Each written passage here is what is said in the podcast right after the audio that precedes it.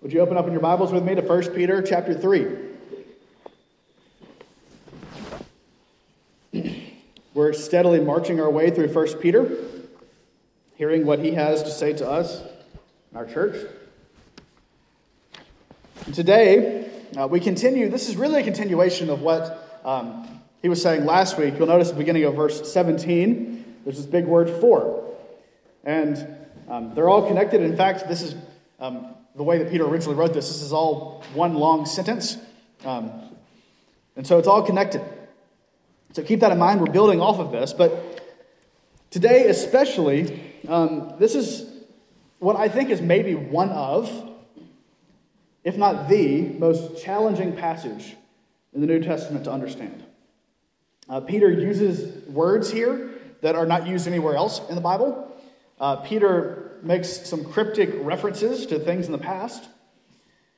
And Peter has this very hard saying where he tells us that baptism saves us. And that's, that's a difficult thing for us to get our heads around.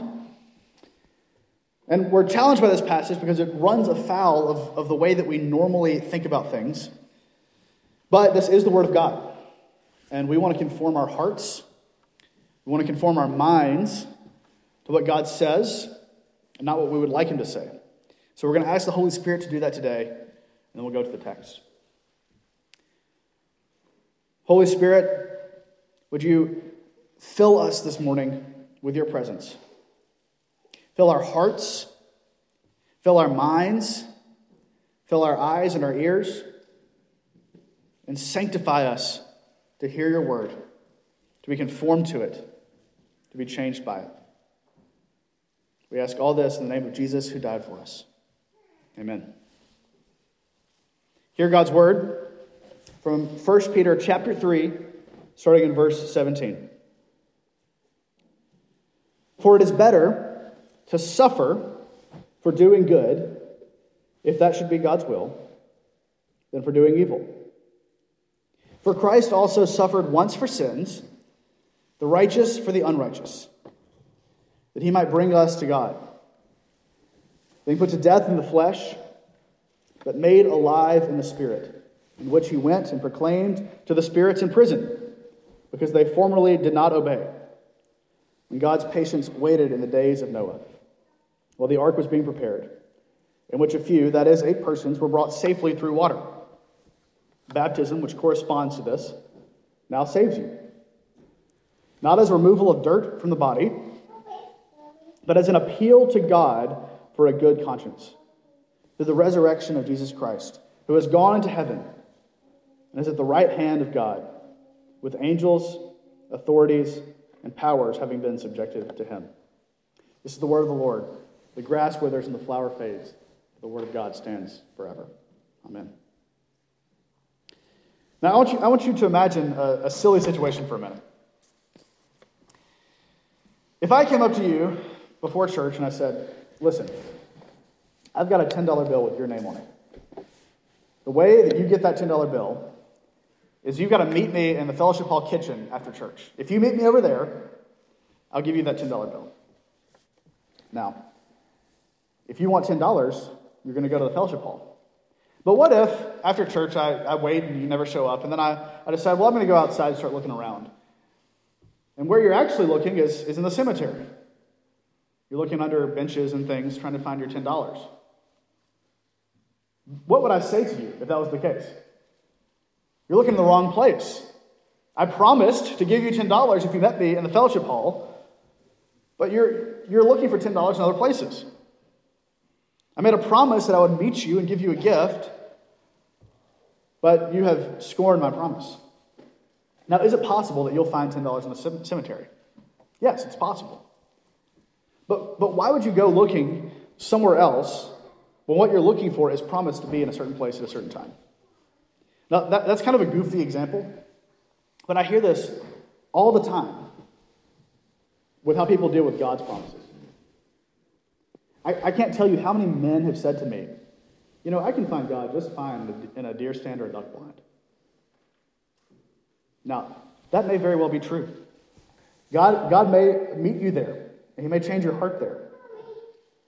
And our culture just kind of takes that for granted. That God is, is just going to show up wherever we, we want him to show up. But listen to what God says. This is Exodus 20, 24. This is right after the Ten Commandments. God says, In every place where I cause my name to be remembered, I will come to you and bless you. In every place where I cause my name to remember, be remembered, I will come to you and bless you. Everyone wants a blessing. Everyone wants hope. But our, our natural inclination, our sinful inclination, is to look for those things everywhere but where they're actually promised to be. In fact, what we're implicitly saying when we do that is that either we don't believe God or that we're not even really interested in Him at all.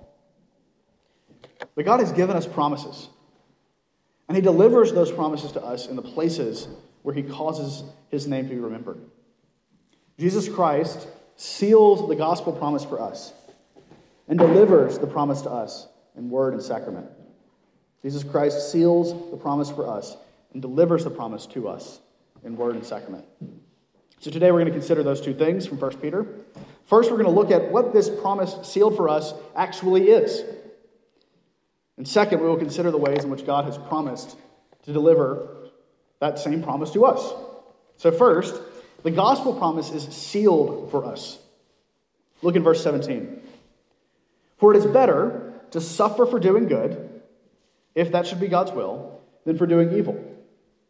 For Christ also suffered once for sins, the righteous for the unrighteous, that he might bring us to God, being put to death in the flesh, but made alive in the spirit. So once again, Peter begins uh, this section with the word for. So what we're about to look at right now is directly connected to what has gone before. So let's, let's refresh on that a little bit. Throughout chapters 2 and 3, you've gotten instructions to various groups of people about how to behave under authority. Two weeks ago, we talked about defending the faith against revilers. In all of those things, what Peter encourages is purity of heart and mind. So, verse 17 is a summary of all this. He says, It is better to suffer for doing good than for doing evil. Why? Well, there's another for in verse 18. And Peter gives us three things promised by the suffering of Christ. First, the suffering of Christ pays for our sins. Peter tells us that this suffering is once for all. What does that have to do with verse 17? Well, if Christ has already suffered for our sins, why would we continue to suffer unnecessarily? When we suffer for doing evil, that suffering is just extra, it's just additional, it's unnecessary. Justice has already been satisfied on the cross. In other words, Jesus has taken on the punishment for our sin, He's atoned for it. But why? That leads to our second reason here. The suffering of Christ reconciles us to God. God is holy and just and perfect, but we are sinners. We cannot come to God on our own because we deserve punishment for our sins.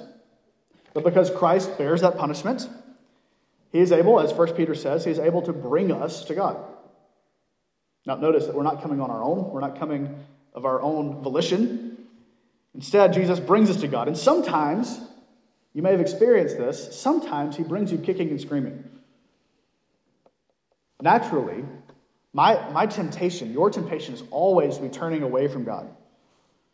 But as Jesus continually drags us back, brings us into the healing presence of God, we are transformed more and more into his image. And the third promise is that the suffering of Christ resurrects us in the Spirit. Jesus was made alive in the Spirit after his suffering in the flesh, and we are made beneficiaries of that resurrection. We are joined with him. God is the source of life, so Jesus, in the power of the resurrection, brings dead people into the presence of God to be made new. So, what has Peter just outlined here in verse 18? It's, it's just the gospel. We are sinners, but Christ suffered for our sins. And since Christ suffered for our sins, he is able to bring us to God, in whose presence we are revived with Christ. That's the promise. That's the promise of the gospel that is sealed and secured in Christ.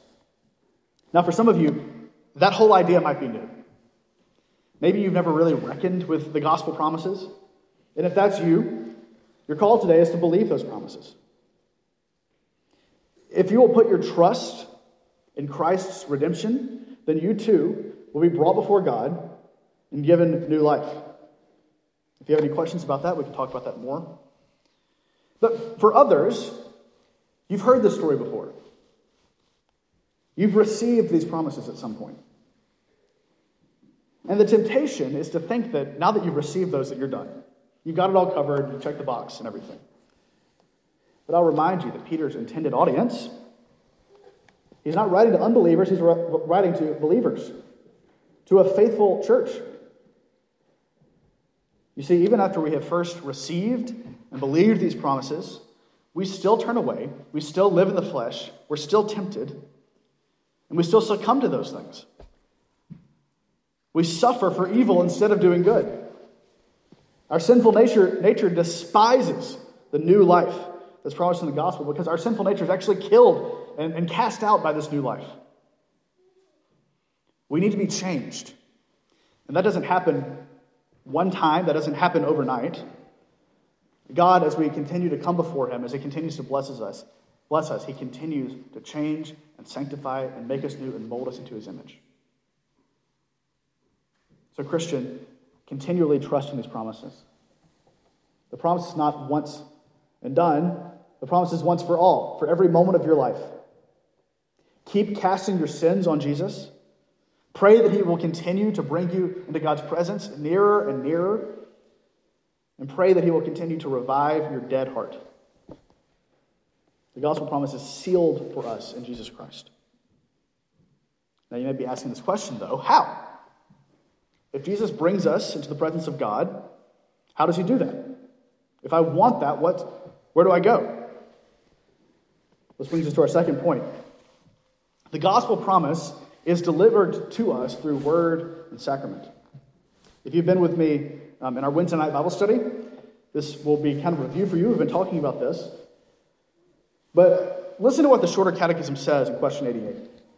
It says, What are the outward and ordinary means whereby Christ communicates to us the benefits of redemption? And the answer the ordinary, the outward and ordinary means whereby Christ communicates to us the benefits of redemption are his ordinances, especially the word, sacraments, and prayer, all of which are made effectual to the elect for salvation. Now, let's, let's meditate on this for a second. We all affirm, I affirm, justification by faith alone. What do we mean by that? What we mean is that all God requires of you, the only thing you have to do, is trust in the promises of the gospel. If I want salvation, I simply cling to Christ and the, the work that he's done. But it's also true that we can't trust what we don't know. Romans 10 13. Everyone who calls in the name of the Lord will be saved. But how then will they call on him in whom they have not believed? And how are they to believe in him of whom they have never heard? We, we need to receive these promises somehow. So here's the situation Jesus has purchased redemption for us, but that redemption actually has to be offered to us in time. And the way that that is ordinarily done is through word and sacrament. The Catechism also mentions prayer, and we can talk about that another time, but First Peter is talking about word and sacrament. Importantly, we need to understand these are not things that we do. Rather, they are things that are done to us. Word and sacrament, and specifically today, preaching and baptism, are things that happen to us. They're not works done by us.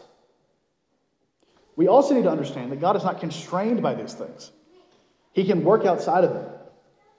But in the ordinary course of things, word and sacrament are how God reveals His promise to us. So, once again, remember Exodus 20 24. In every place where I cause my name to be remembered, I will come to you and bless you. God has caused His name to be remembered in His word and in the sacraments. So let's turn to each of those. First, the gospel promise is delivered to us through the word. Look at verse 19. Jesus, in the Spirit, he went and proclaimed to the spirits in prison because they formerly did not obey, when God's patience waited in the days of Noah while the ark was being prepared, in which a few, that is, eight persons, were brought safely through water. Now, now we get to the hard part here. Uh, this is a really difficult passage to understand. And there, there are several views on what exactly Peter is talking about in verse 19. Who are these spirits in prison? How did Christ go to them? Well, there's basically two different ways to understand this, although each of those ways has several nuances that you can uh, attach to it. But first, it is possible that Peter means that Jesus Christ literally preached in the days of Noah. That maybe through Noah himself or uh, in some sort of Christophany where he, he pre incarnate Christ, uh, he goes and preaches to these spirits, um, that, that that's what that's talking about. Another possibility is that it's referring to Jesus' descent into hell, descent into the place of the dead after his crucifixion. Now, personally, I'm not going to die on this hill, but I take the second view there. And there are a variety of reasons for that. I'd be happy to discuss those with you if you'd like. But either way, I think we can understand the main point of the passage. The, main point of the passage doesn't shift um, whichever view you take. Because Peter seems less concerned with those logistical details and more concerned about the preaching of the gospel. What does Christ's preaching of the gospel look like? Well, first, Jesus preaches in the Spirit. Remember, whatever view you take on this passage, Jesus is not physically present in preaching. Instead, he is present through the power of the Holy Spirit. Second, the content of his proclamation, the content of his preaching, are these same gospel promises that Peter's just outlined in verse 18 that our sins are paid for, that he will bring us to Christ, that we can be made alive again in the presence of God.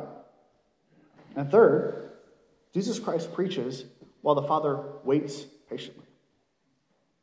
His preaching is a sign that the Father is withholding judgment on the world. The same is true of preaching today. Preaching is one way that Christ makes himself present with us. It's one way that Christ offers to us his gospel promises. It's one way that the Father's patience for us is demonstrated. It's what we call a means of grace. Now, you know, I haven't been here very long, but you probably already know that I'm not perfect. I'm a sinner.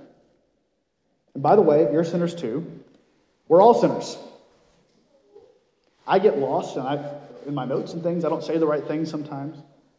Maybe for you, your mind is wandering, your ESPN app is dinging for the football game.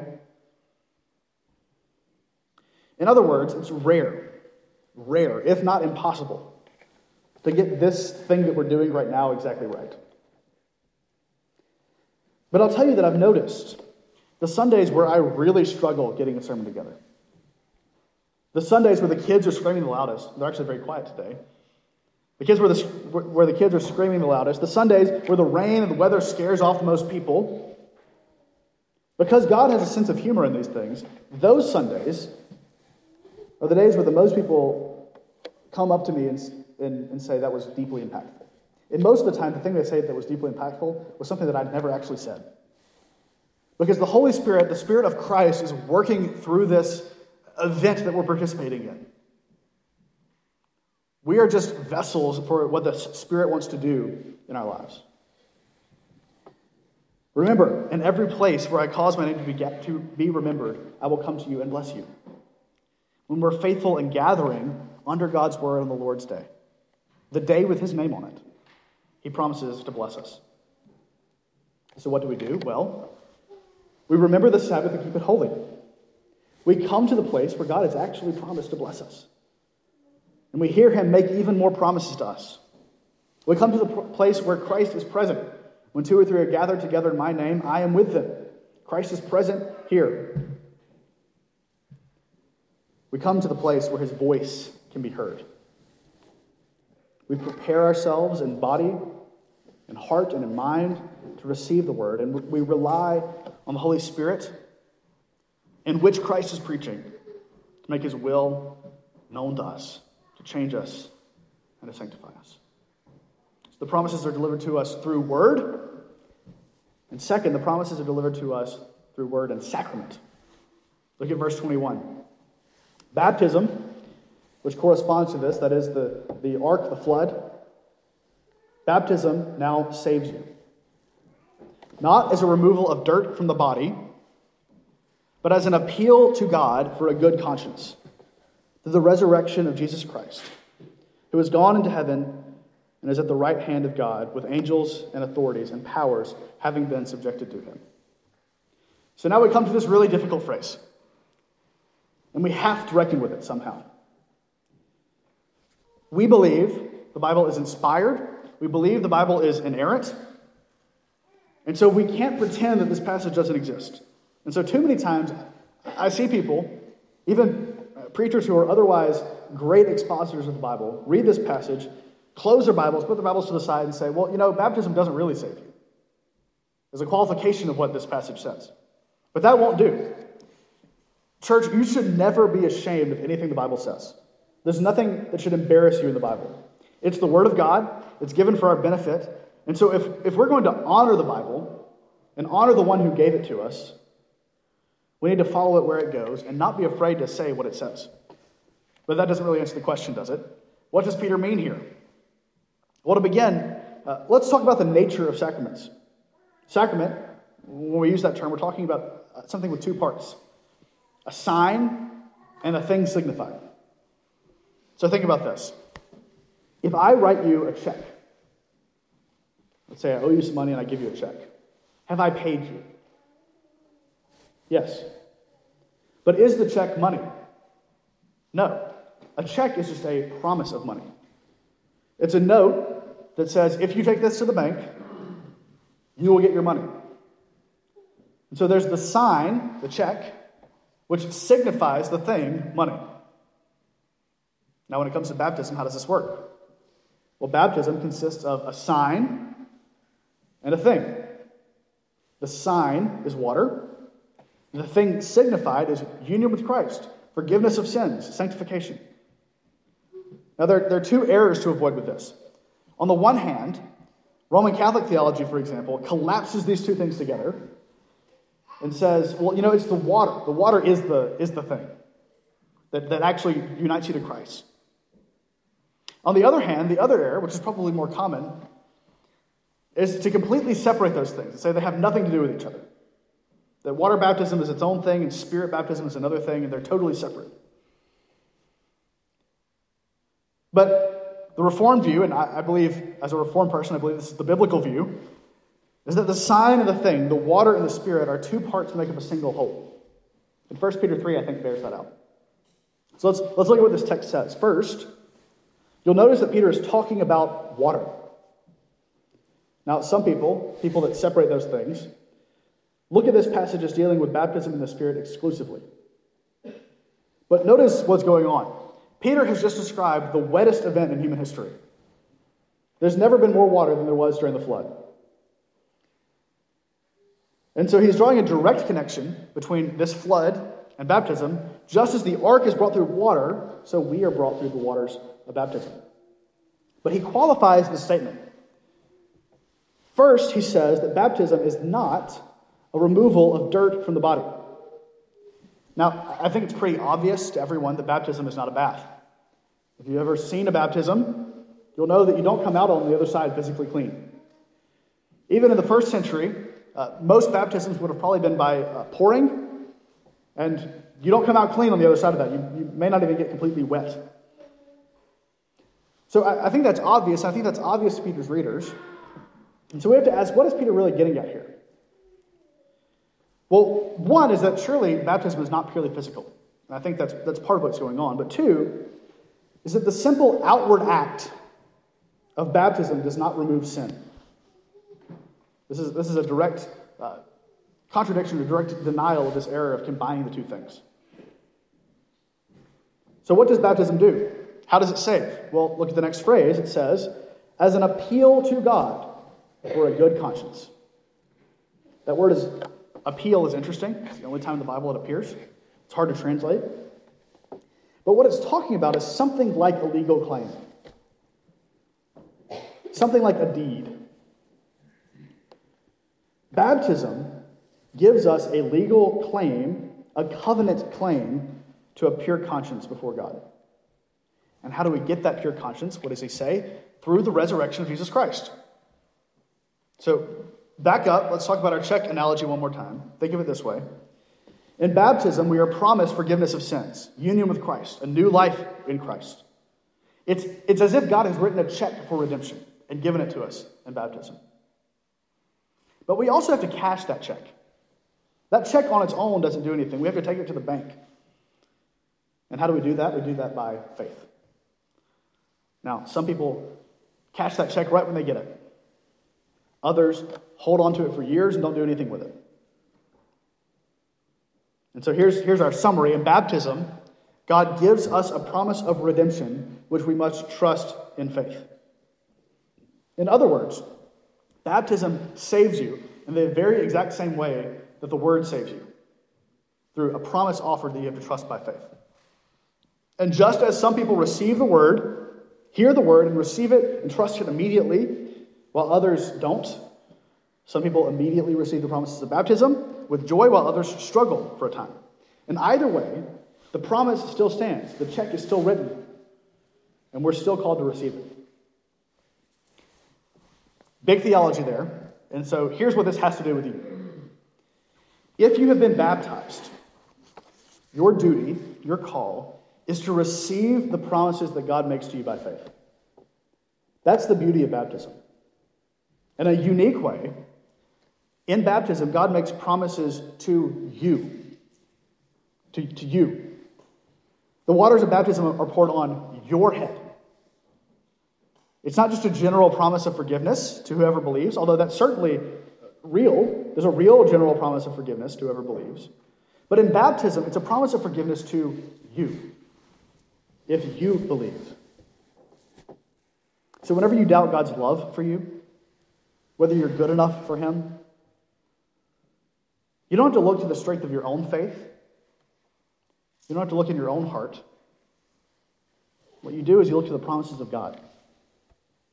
You can look to the promise that God made to you in baptism, where He says, If you believe, I will save you. And you trust that promise. You don't have to rely on something in yourself. Instead, your baptism gives you a, an appeal, a legal claim before God for a good conscience. The larger catechism summarizes this well, and I just want to read this to you. Question 167 of the larger catechism. How do we continue to use our baptism?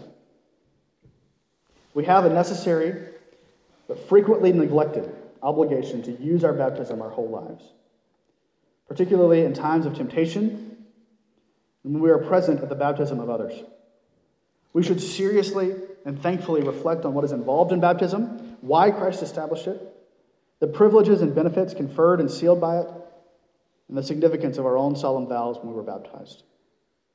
This reflection humbles us when we recognize how defiled we are by sin and how far short we fall of living up to, and indeed walk so contrary to the standards set by the grace of baptism and by our other spiritual commitments. We are also assured of pardon from sin and of all the other blessings sealed in that sacrament.